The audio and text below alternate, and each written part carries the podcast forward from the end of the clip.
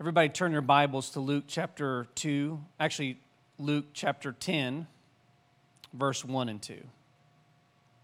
Luke chapter 10, verse 1 through 2, and we'll read this together. After these things, the Lord appointed 70 others also, and sent them two by two before his face into every city and place where he himself was about to go. So notice here that God has he has chosen 70 and he has commissioned them to go into a city that he's about to come into. So the purpose of their journey is to prepare the way for the Lord of the harvest to come and reap a harvest. There is a preparation time. And so he's sending these 70 workers in to cities, into homes to prepare the way for Jesus to come when we think of the life of the church, one of the things we need to consider is how is the church most effectively preparing the way for the Lord of the harvest to come reap? And what will the Lord of the harvest reap in the end? Those are some questions I had. Verse 2 Then he said to them, The harvest truly is great, but the laborers are few. Over the last few weeks, we've been talking about the fact that the problem is not with the harvest, the problem is that the laborers are few. Therefore, pray the Lord of the harvest to send out laborers into his harvest. I want to draw uh, special attention and make particular note of the fact that his number one uh, remedy for increasing laborers, Jesus, uh, number one remedy for increasing laborers was to pray that the Lord of the harvest would send forth laborers. Well, I want to, this morning, I want to try to broach the subject of um, what it is specifically that God's looking for. you know, we have in the church um, built ministries where we have become so seeker sensitive that we are no longer spirit sensitive where everything that we do, and, and let me hear, hear my heart this morning. I'm, I, I believe that converts matter. I believe that people who are far from God and lost and didn't know Him, they, they matter. And Jesus is desperately concerned about the lost. But He is not merely concerned about the lost being found, He is, he is also and mainly concerned about, about those that are found becoming sons. He is interested in us walking in His sonship. That uh, when Jesus came and He walked on earth, when people saw Him, they said, What manner of man is this that we're beholding? I'm afraid today that oftentimes when people behold people, eh, others in the church, or when they behold the church, or when lost people behold the church, I often ask myself the question are they um, do we hear the phrase uttered from their lips, What manner of man or woman is that? Are we just like the world? So, God has called us to something more. He's called us to not just be converts or not just win uh, people for the Lord, but He's called us to help raise people up into the fullness of who God is, that we would understand that we are sons. What made Jesus, what made people ask about Jesus, what manner of man is this, is that not only did they see him walk in power, but they saw his life submitted to something that their life was not submitted to. And, and Jesus, it said of Jesus often that he would never speak unless he heard the Holy Spirit tell him to say something, and he would never do anything unless the Holy Spirit told him to do it. I believe today that the reason we don't have an Acts type church um, in the world today is because we are not listening and inclining our ear and we are not doing what the Holy Spirit's told us to do. We are empowered by the Holy Spirit, but that power is only released in our life when we obey the Holy Spirit. And so when you have a disobedient person, you have a you have a um, unpowerful person. God always only, I, I believe this, and you may not agree with this, but the Holy Spirit only gives power to the things He's called you to. And until we submit our lives to His Lordship and begin to walk in such a way that we only do what the Spirit tells us to do and we only say what the Spirit tells us to say, we will live a life void of power. And so God is calling us to more that we would be like Christ, that we would be like the Son of God, that we too would be sons. Psalm 17, the, the uh, King David, or David as a, a young man, but he writes this poem. And in this poem, he speaks of something that later um, in the New Testament, one of the, the Apostle Paul writes to one of the churches and, and speaks of this in his sermon, but David said it first. And in Psalms 17, 15, it says this As for me, I will see your face in righteousness. I shall be satisfied when I awake in your likeness. I love that part.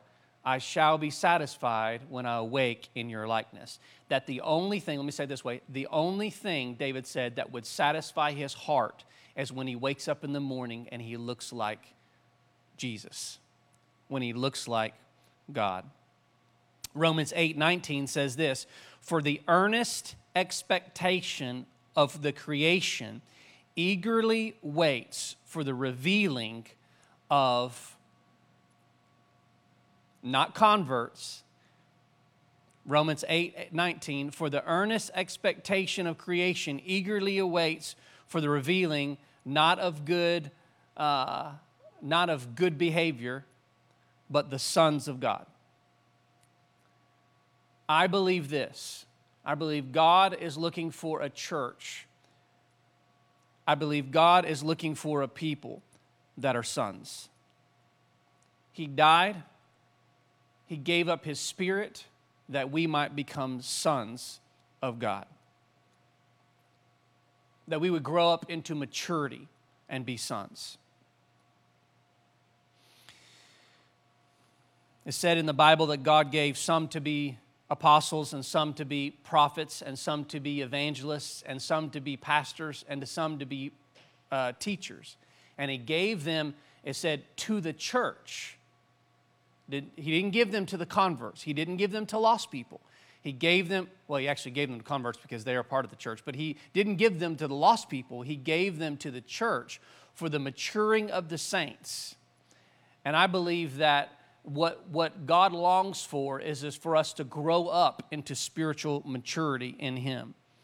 And these are the workers that He's talking about. These are the workers that God has sent to the church apostles, prophets, evangelists, pastors, and teachers. And so, uh, when we look at the landscape of the church and we see are people really truly growing up into maturity?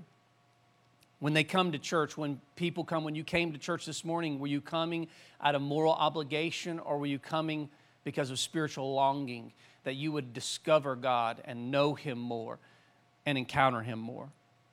This morning, I would like to talk about um, these workers that God has given to the church, these laborers, if you will, that is trying to help raise people up from merely being a seed to, to, to producing a blade, then producing an ear, and then producing a full ear in the corn. Will we grow up into the full headship of who Christ has called us to be? These laborers God has given to the church. I believe that, that and this is my opinion, and you don't have to agree with it, but I believe that these laborers are few that understand their role to the church.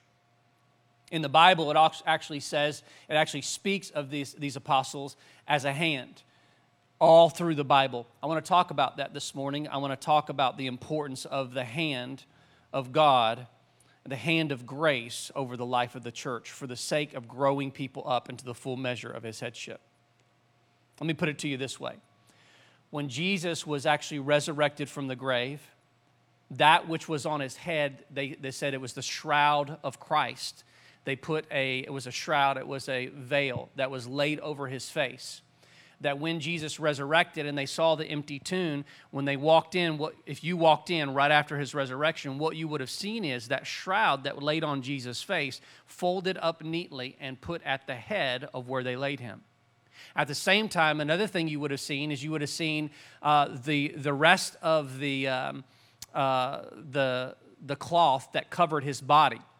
There was a cloth that covered his body. All of that was taken and it was disheveled and it was wadded up and wrinkled and thrown into the far corner of the room. So you have what that which laid on his head neatly folded up and that which covered the body thrown into the corner. And, and, and so I, I, I think that that speaks something to us today until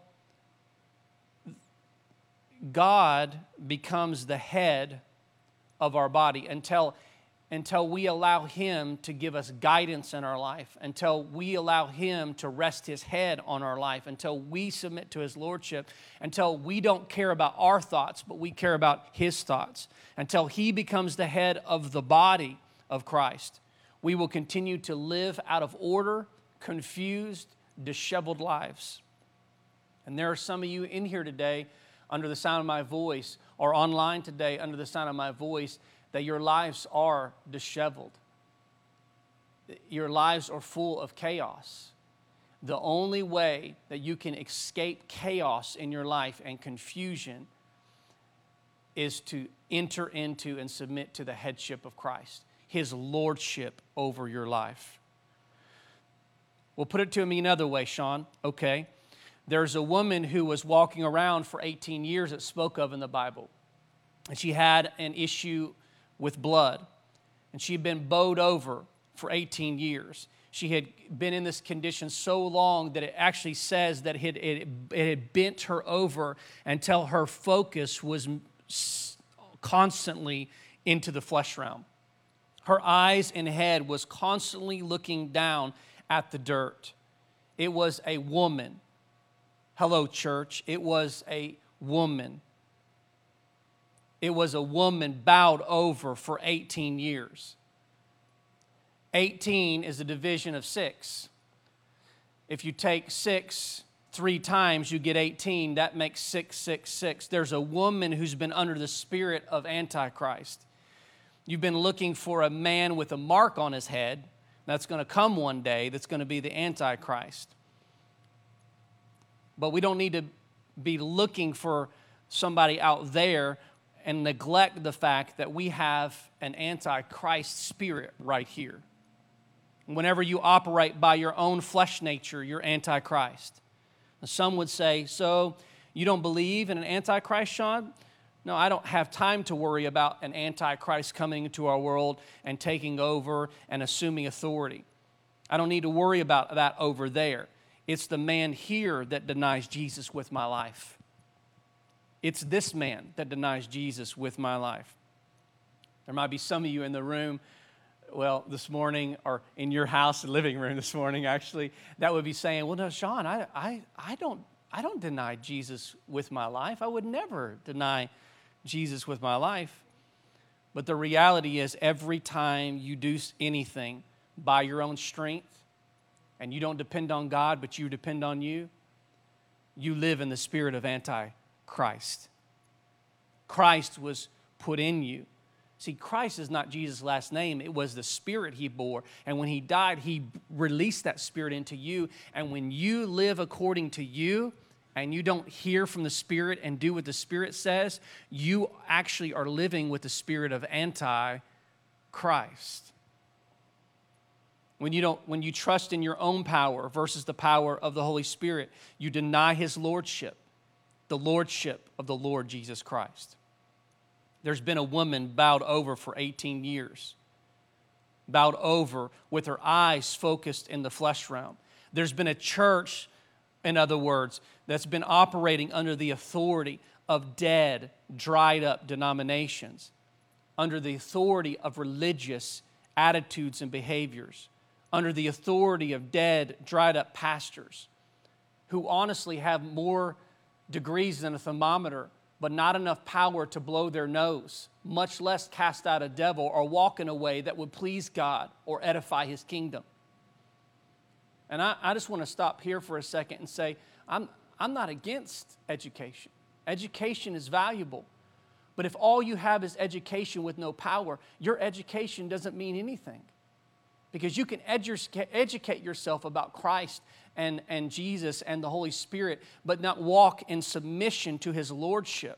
Some of us have submitted ourselves to our education and our mental paralysis, uh, and, and, and prowess, prowess, not paralysis, not paralysis, because that would be doing nothing, but prowess. Is it prowess? And uh, I don't know how to spell that, so I was trying to think of how to spell that. But um, all of our accomplishments, all of our achievements, we can trust in those things and become more dependent on what we've learned than what we are discovering through the revelatory knowledge of the Holy Spirit, which searches the deep things of God that you can never discover in a classroom. Now, now, some of you just right now, you, you've been trying to talk yourself out of go to school, going to school. God's been trying to get you to educate yourself because you have a call to ministry, and you just use that as an excuse to not do it. I'm not saying I do not I do not give you permission to not go to school. God told you to go to school. Don't use my words as an excuse to not do what God told you to do. It's time for you to listen to the Holy Spirit and stop. Listen to me. I'm going to say this nice. I'll smile. Don't live with the spirit of Antichrist and look for excuses to not do what God has told you to do. But the reality is, we have become more dependent on the things of the world than we have the things of the Spirit. We've inclined our ears to things that never satisfy, that in the end still us, leave us disheveled. We, we try to cover ourselves with our good works and cover the body, the church, with our good looks and cover the body with our behavior and cover the body with our giftings and cover ourselves with those things. But but but he said at the in the end all of that will be revealed. As, as if when Jesus was resurrected, that which covered the body was thrown in the corner, disheveled, wrinkled, and cast away as if it did not matter. And there are some things that you're using to cover your life that, that God is going to rip away and He's going to discard, and it's not pointing. The only thing that remains in order is that which covered Christ's head, His headship, His lordship. It's our ability to submit to those things that brings order to the temporal, that that thy kingdom may come to earth as it is in heaven. I think I'm doing pretty good. This has been really difficult preaching to a camera without you in the house, but I, well, you guys are here. I have two, I have three people in here, but it's, it's good. This is good. This is good. So she's been, she's been bowed over for 18 years. In other words, the church's vision has been, listen to me, in the earth realm. Because when you're bent over, all you see is the, the earth realm. And it says that Jesus came to her. Now, listen to me.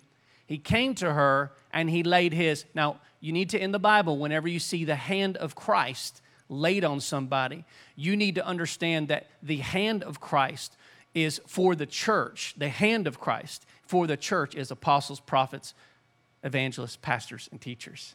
It's the hand that Christ gave for the church, for the maturing of the saints, that they may be redeemed and made well, that they may be come from a bent over estate, that they may that we may lift them out of the of the earth realm and give them a heavenly vision. And so Jesus reaches over with his hand. Now we know in the New Testament that hand is apostles. I'm going to keep saying it, prophets, evangelists, pastors, and teachers. So he lays his hand on her. Now, what happens? She, her eyes go from the earth realm, focusing on the dust of the ground, and he and she actually stands up from a boat over stains and looks heavenward. Now her vision goes from an earthly vision to a heavenly one because he laid his hand on her. Okay, here's what I'm to say. God is trying to reap a harvest of sons but you can't be a son until you grow up into the full measure and mature into Him. He's called us to be sons. All of earth is groaning and trying to push sons out of the church. So, what's the problem? Is the problem the harvest? No, the problem is not the harvest. The problem is the workers. Now, some of you are going to feel like you're off the hook because you're like, well, I'm not an apostle. I'm not a prophet. I'm not an evangelist. I'm not a pastor. I'm a teacher. But I, I want to speak to you about this. You have a responsibility because there are some people that operate with apostolic giftings and prophetic giftings and evangelistic giftings and, and pastoral teachings and, and, and, and teaching giftings and pastoral giftings that have been saying something to you, but you haven't received it because you don't want to be challenged to grow up to maturity. You want to be a convert, but not a son. So God will apply these people with giftings to call people to not just be seeds in ground, but to begin, and all through the Bible, to produce fruits. And if God sowed his son into the world that he might have many sons, then if, if what all he gets when you when he puts his seed in you is he gets a convert, then he has not yet got what he sowed in. And let me tell you, God will not be mocked and, and he will not be mocked. You will reap what you sow, and he will get what he reap, what he sows. And so if you are not yet a son, he is trying to get you to be a son. And the workers, their responsibility is to not is not to submit themselves to what the body wants when they preach the gospel, but is to submit themselves to what the head wants when they preach the gospel. That way, we have a church that is in proper order not disheveled and chaotic and thrown and wadded up in the corner. And the reality is, many of us, many, many laborers have submitted what they preach to the body of Christ, to the body of Christ, to the body instead of to the head. And so God is calling us, He is restoring His, his right hand. He is restoring apostles, prophets, and laborers, and, and, and, and evangelists, and pastors, and teachers. He's restoring them to proclaim a message in these last days where we will raise people up into full maturity. So he laid his hand on her, and she was restored to a heavenly vision. Every Sunday morning, when you sit online, wherever you are, and you listen to the sound of my voice, the point of this sermon is that you might be restored to having not just an earthly vision, but a heavenly vision. God is trying to lay his hand on the church that we may see differently. And sometimes that's going to be challenging. Sometimes it's going to be hard.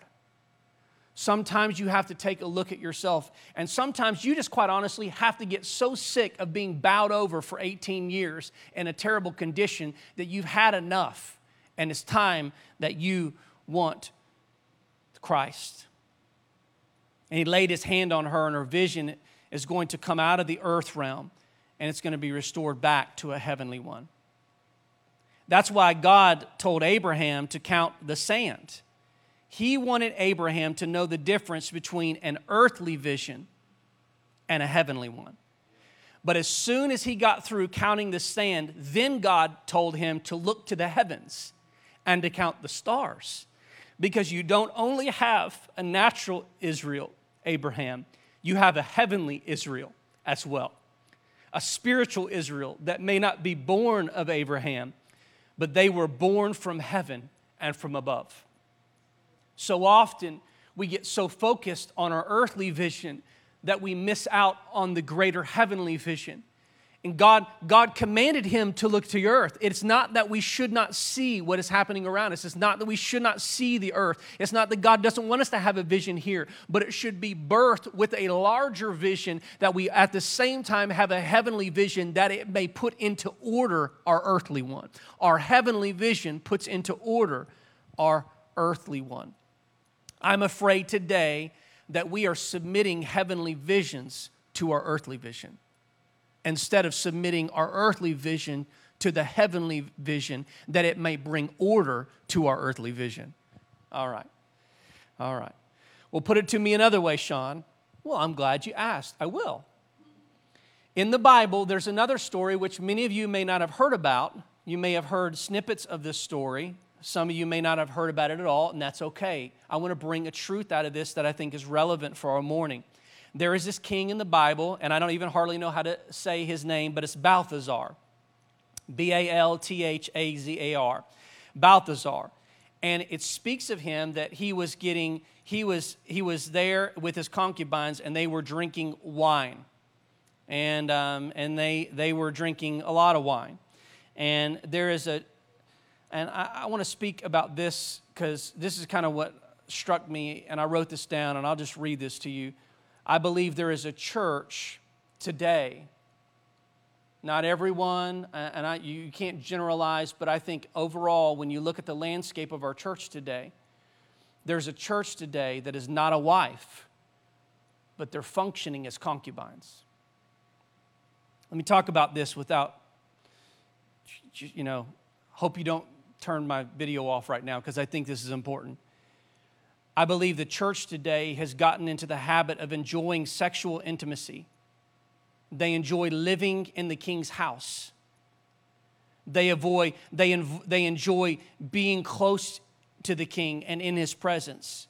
They want all the blessings, all the accoutrements, all of the benefits of being near the king, but they don't ever really want to enter into covenant relationship with him. They would rather remain concubines than be in covenant.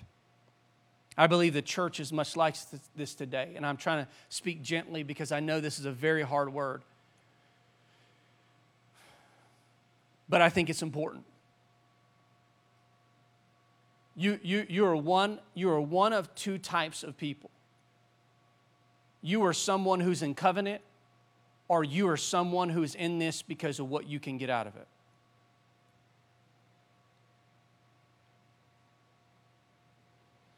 And it said of them that the concubines were drinking from, actually, actually the king, Balthazar, he actually calls for one of the servants to go get golden uh, chalices, uh, uh, golden um, vessels so they could bring back to them that they could drink out of the golden vessels, wine out of the golden vessels. Went into the temple and got golden vessels that, they, that the concubines could drink out of the golden vessels. Went into the temple, got golden vessels of wealth, brought it back, and they drank the wine out of the golden vessels. Every single morning, let me say this every single morning you come and you sit. I, I believe there is a church that comes in on Sunday morning oftentimes. Not our church, of course, it's just every other church probably, but just not our church, right? Um, but that comes and you want to drink out of the golden vessel. You want to get rich on your pastor's covenant relationship. You want to get rich on your worship team's covenant relationship. Let me ask you a question Do you have a covenant relationship yourself? God is calling us to more. He's calling us to not be concubines we come on Sunday just to benefit for two hours to get. And I've heard people say all the time, I just, I miss meeting on Sunday, not during this quarantine, but, or we, we used to have mid, back when I was going to church, we used to have midweek service. And so the thing was, they started killing midweek service because everybody's too busy. And like I, am in support of killing Wednesday night service, just in case you know that's why we don't have one. But um, so we, we killed it, and then everybody started complaining, and they were saying, "Well, I just don't know if I can make it all the way to Sunday. I need Wednesday to be able to make it. I just feel drained and, and dying by Sunday, not having Wednesday." And I'm thinking, see, you're using the church as a golden vessel to drink the, the new wine from God's word that comes from someone else.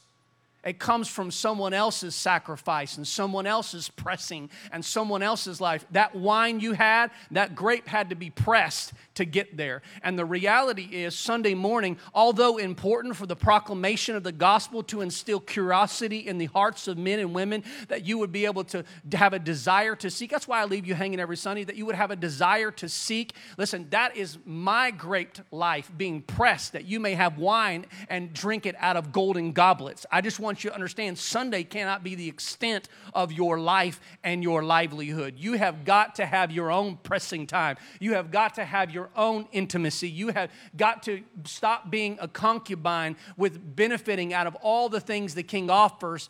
And then you have to be enter into covenant relationship with him.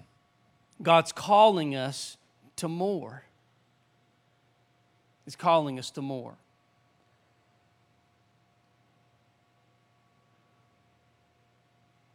They've been drinking freely from golden vessels. But I'm not worried about that. I'm not worried the church does that. I'm not worried that the church corporately is guilty of that because it says right in the middle of all this behavior concubines and drinking from golden vessels and all of this behavior, a hand comes. Hello, apostles, prophets, evangelists, pastors, and teachers. A hand comes to proclaim a message in the midst of the debauchery, in the midst of the lack of covenant relationship, in the midst of the sexual promiscuity, in the midst of all that. A hand, apostles, prophets, evangelists, pastors, teachers, comes and writes a message on the wall that this kingdom is about to end, but the kingdom of God is about to reign. I believe that that is the season in which this church exists. And I came here this morning to tell you God is laying his hand on the church again. Not a withered hand, not a broken hand, not a hand that submitted itself to the body and preaches message that tickles fancies and tickles ears and, and makes people happy and comfortable, but a hand that calls people out of their concubine ways and out of their bent over state and temporal and earthly vision and begins to restore people back to the heavenly vision and brings God's kingdom to earth as it is in heaven so that God may be able to reap a harvest not of converts, but of sons who are fully mature into Him.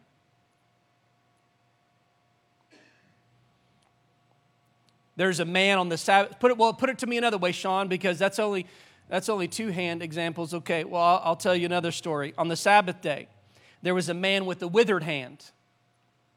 And I believe for years we have I believe that what we see in Acts versus what we see here, the, these gifts, these labors, the way they function is very different, if you would agree with me, than the way we function today, than laborers function today. And God is trying to, and I believe that this hand that He wants to use to bring people into full maturity in the church is withered, it's damaged, and it's submitted itself to the body. Now, listen what happens on the Sabbath day. Now, this is encouraging. We're getting into the encouraging part, so yay, right? Um, on the Sabbath day, Jesus sees a man with a withered hand. And Jesus walks up to the man with the withered hand and said, This is not a good thing. Now, I want you to know this is not a good thing for that situation there, and it's not a good thing for the New Testament church that the hand is withered from its powerful stance it should be making in the church. We have a word to share and he prophesied. Jesus prophesied to the withered hand. Listen, he what? He prophesied to the withered hand. And on the seventh day, the withered hand stretched out and was restored. Now, let me encourage you because I believe we're in the seventh day. Let me, let me, do, this some, let me do some math here for you. Let me do some history. And let's look at the timeline from Adam till Christ. From Adam till Christ, it was 4,000 years. Now, in the Bible, it says that a day is but a thousand years, and a thousand years is but a day. So, so from the time of Christ, or from the time of Adam till Christ, it was 4,000 years, or it was four days. From the time of Christ until now has been 2,000 years. The Bible says a day is but a thousand years, and a thousand years is but a day. So 2,000 years is two days. So if we go all the way back from Adam and we go all the way up to where we are at now, or, or in 2000, what we have is from the time of Adam till the year 2000 has been 6,000 years or six days.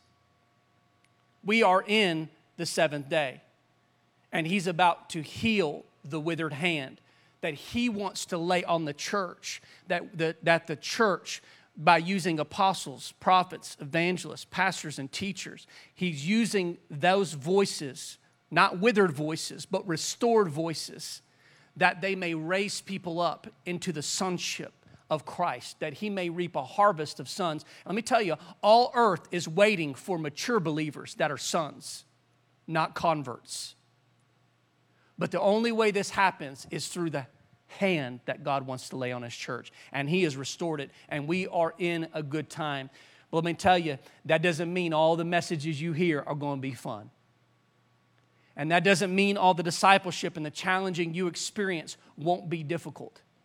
But God is not, He's not, He's not pandering to your wants and your desires any longer. He is not pandering to the church any longer. The body of Christ will submit to his headship in this hour. And he is demanding it.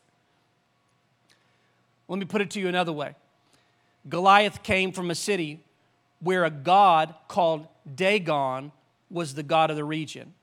But the Bible says when the Babylonians had captured the ark, they brought it into the house of an idol god. And the first time this idol god fell, it hit the ark of the covenant and its hand broke off. The hand of the idol god broke off. The presence of God, I believe, is about to break the false apostles, false prophets, false evangelists, false pastors, and false teachers.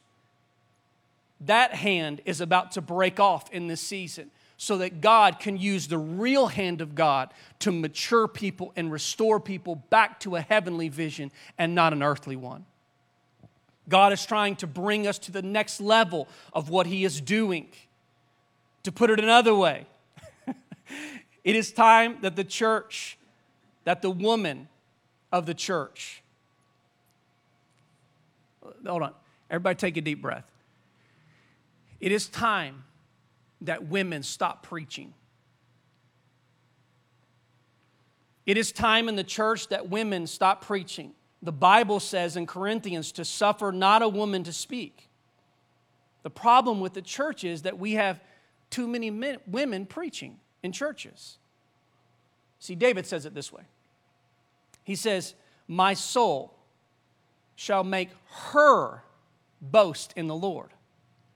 Let me tell you, if a man is preaching, but he is preaching from the soulish realm or the soulish realm, it's the woman that's actually speaking, it's not the man. So if a man is preaching, if I'm preaching this morning and I'm preaching a message from the soulish realm, it is she, the soul, that's preaching. When someone speaks from the soulish realm, it's the woman that's preaching. She shall make her boast in the Lord.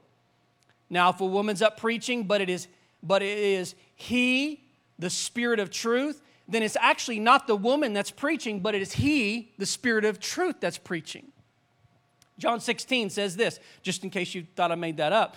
Um, However, when he, the spirit of truth, has come, he will guide you into all truth, for he will not speak on his own authority, but whatever he hears, he will speak and he will tell you the things to come. That's why I don't have a problem with women preachers in our church as long as it isn't she, the soul preaching, and it is he, the spirit preaching in the church. But the reality is, we have a lot of men that grace our pulpits, but it isn't he, the spirit of truth preaching, it's she, the soulish person preaching. And we need to ha- stop having soulless messages. We need to stop having women preaching, if you will. We don't need women preaching. We need men preaching the spirit with the spirit of truth, messages that will transform hearts and lives. And that's what we need in our church.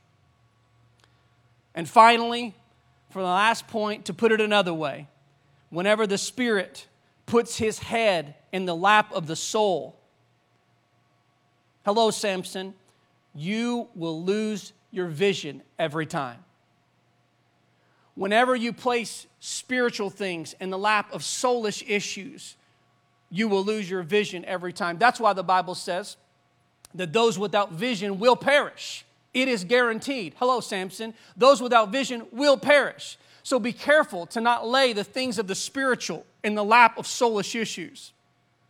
Some of you need to stop spending so much time on Facebook. I'll be honest with you, because it's soulless realm. And we are being affected by soulish things, and we're taking the things that are spiritual and we are submitting our life to it. The reality is, many of us could care more about what Facebook has to say than what the Spirit has to say to the church. We are living in a time of famine, and social media is the avenue of the enemy to distract us from hearing what the Spirit is trying to say to the church. Because we don't give the Spirit, even in this situation right now with George Floyd, many of you have read articles, you've watched videos, and it's atrocity. It's atrocity, it's horrible, it's terrible but it is but but many of you have read articles you watch videos you spent hours posting gifs and posting comments and posting statements. But when was the last time you got on your knees on the side of your bed and you prayed and asked god what he would have you consider about this situation and what he would have you feel about this situation and more importantly what he feels about this situation?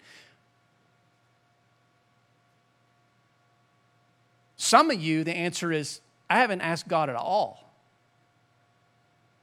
Some of you is, maybe 10 minutes I talked to him.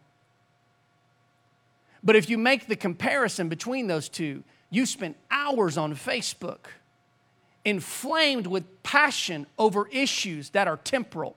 Because just like I said earlier, you're like a woman with the issue of blood who has a spirit of Antichrist that's bowed over, and all you can see is fleshly things. But there is a deeper root problem here.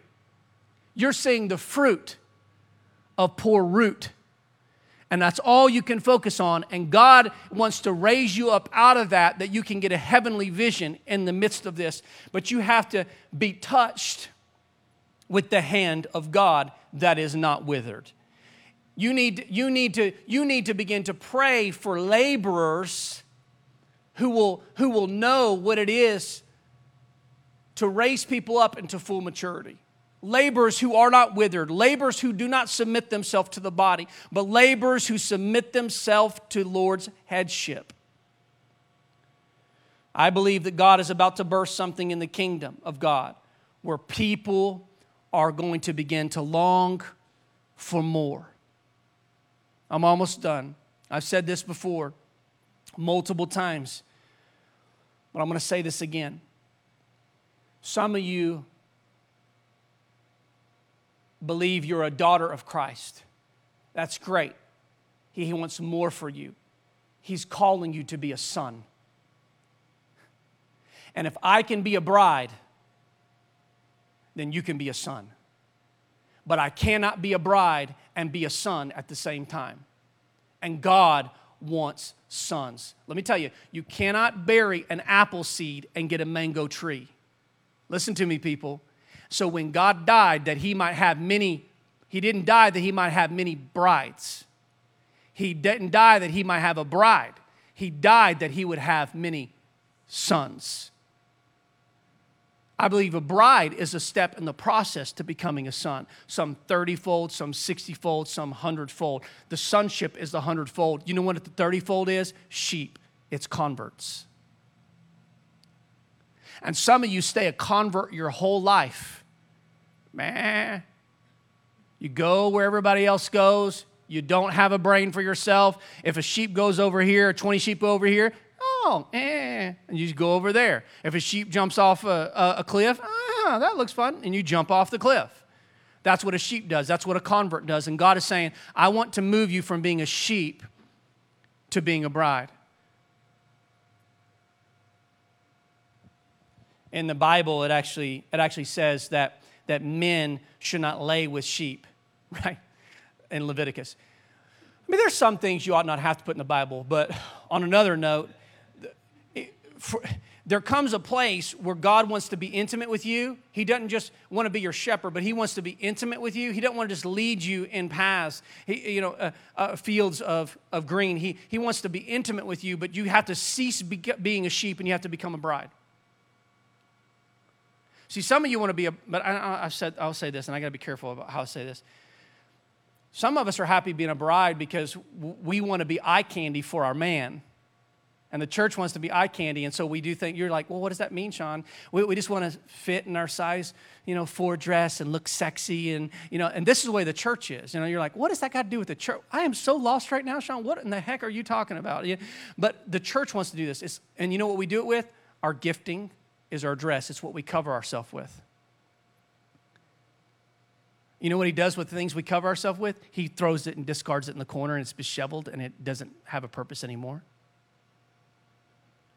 He said, I'm tired of you trying to, I want you to get pregnant with something. See, God is longing for the church to get pregnant, but that requires intimacy. And, and, and there, there are some people who don't want to get pregnant because they want to stay sexy. And I'm telling you, it, like, it's beautiful when you get pregnant, but it ain't the same type of sexy.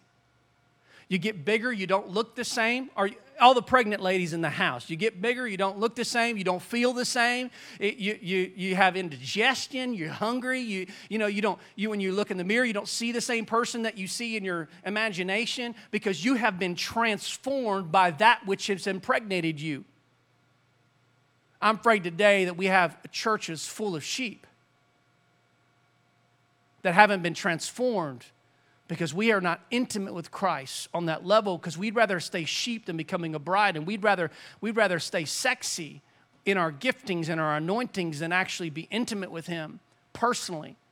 We're more interested in showing off what we have attained by being in the king's presence than we are entering into covenant relationship with him. We want to be a concubine and look sexy, then, then move in and be in covenant relationship and give birth to something. Because when I give birth to something or when I'm impregnated with something, it transforms my very life. I'm afraid God is desiring a church that is transformed because we've gotten pregnant. And then you and then listen, you can't stay a bride forever because Jesus, this, God, Jesus cannot put a man's head on a woman's body. He wants you to become like him. So we have to become sons so he can place his headship on us. Some of us want headship, but we want to stay sheep, and it don't work that way. Some of us want to walk in authority, and you can't have authority unless you're willing to become a son of God. So God sent out laborers to prepare people, to prepare a ground for when the Lord comes to reap a harvest. And I want you to understand He's coming to reap, but He's not coming to reap green grass. He's not coming to reap seed in the ground. He's not coming to reap little stalks that have not bore fruit yet. He is coming to reap sons that have fully matured into their purpose for their life. Psalm 17, 15 asks for me I will see your face in righteousness, and I shall be satisfied only when I awake in your likeness. If you are satisfied with anything other than the likeness of God, you're missing the mark completely. God has one message, and I'm closing with this. The way He started this world is the way He's going to end it. He started with a man that was in His image and likeness, and He is not going to stop until he gets a man that is in his image and his likeness. God will reap what he sowed.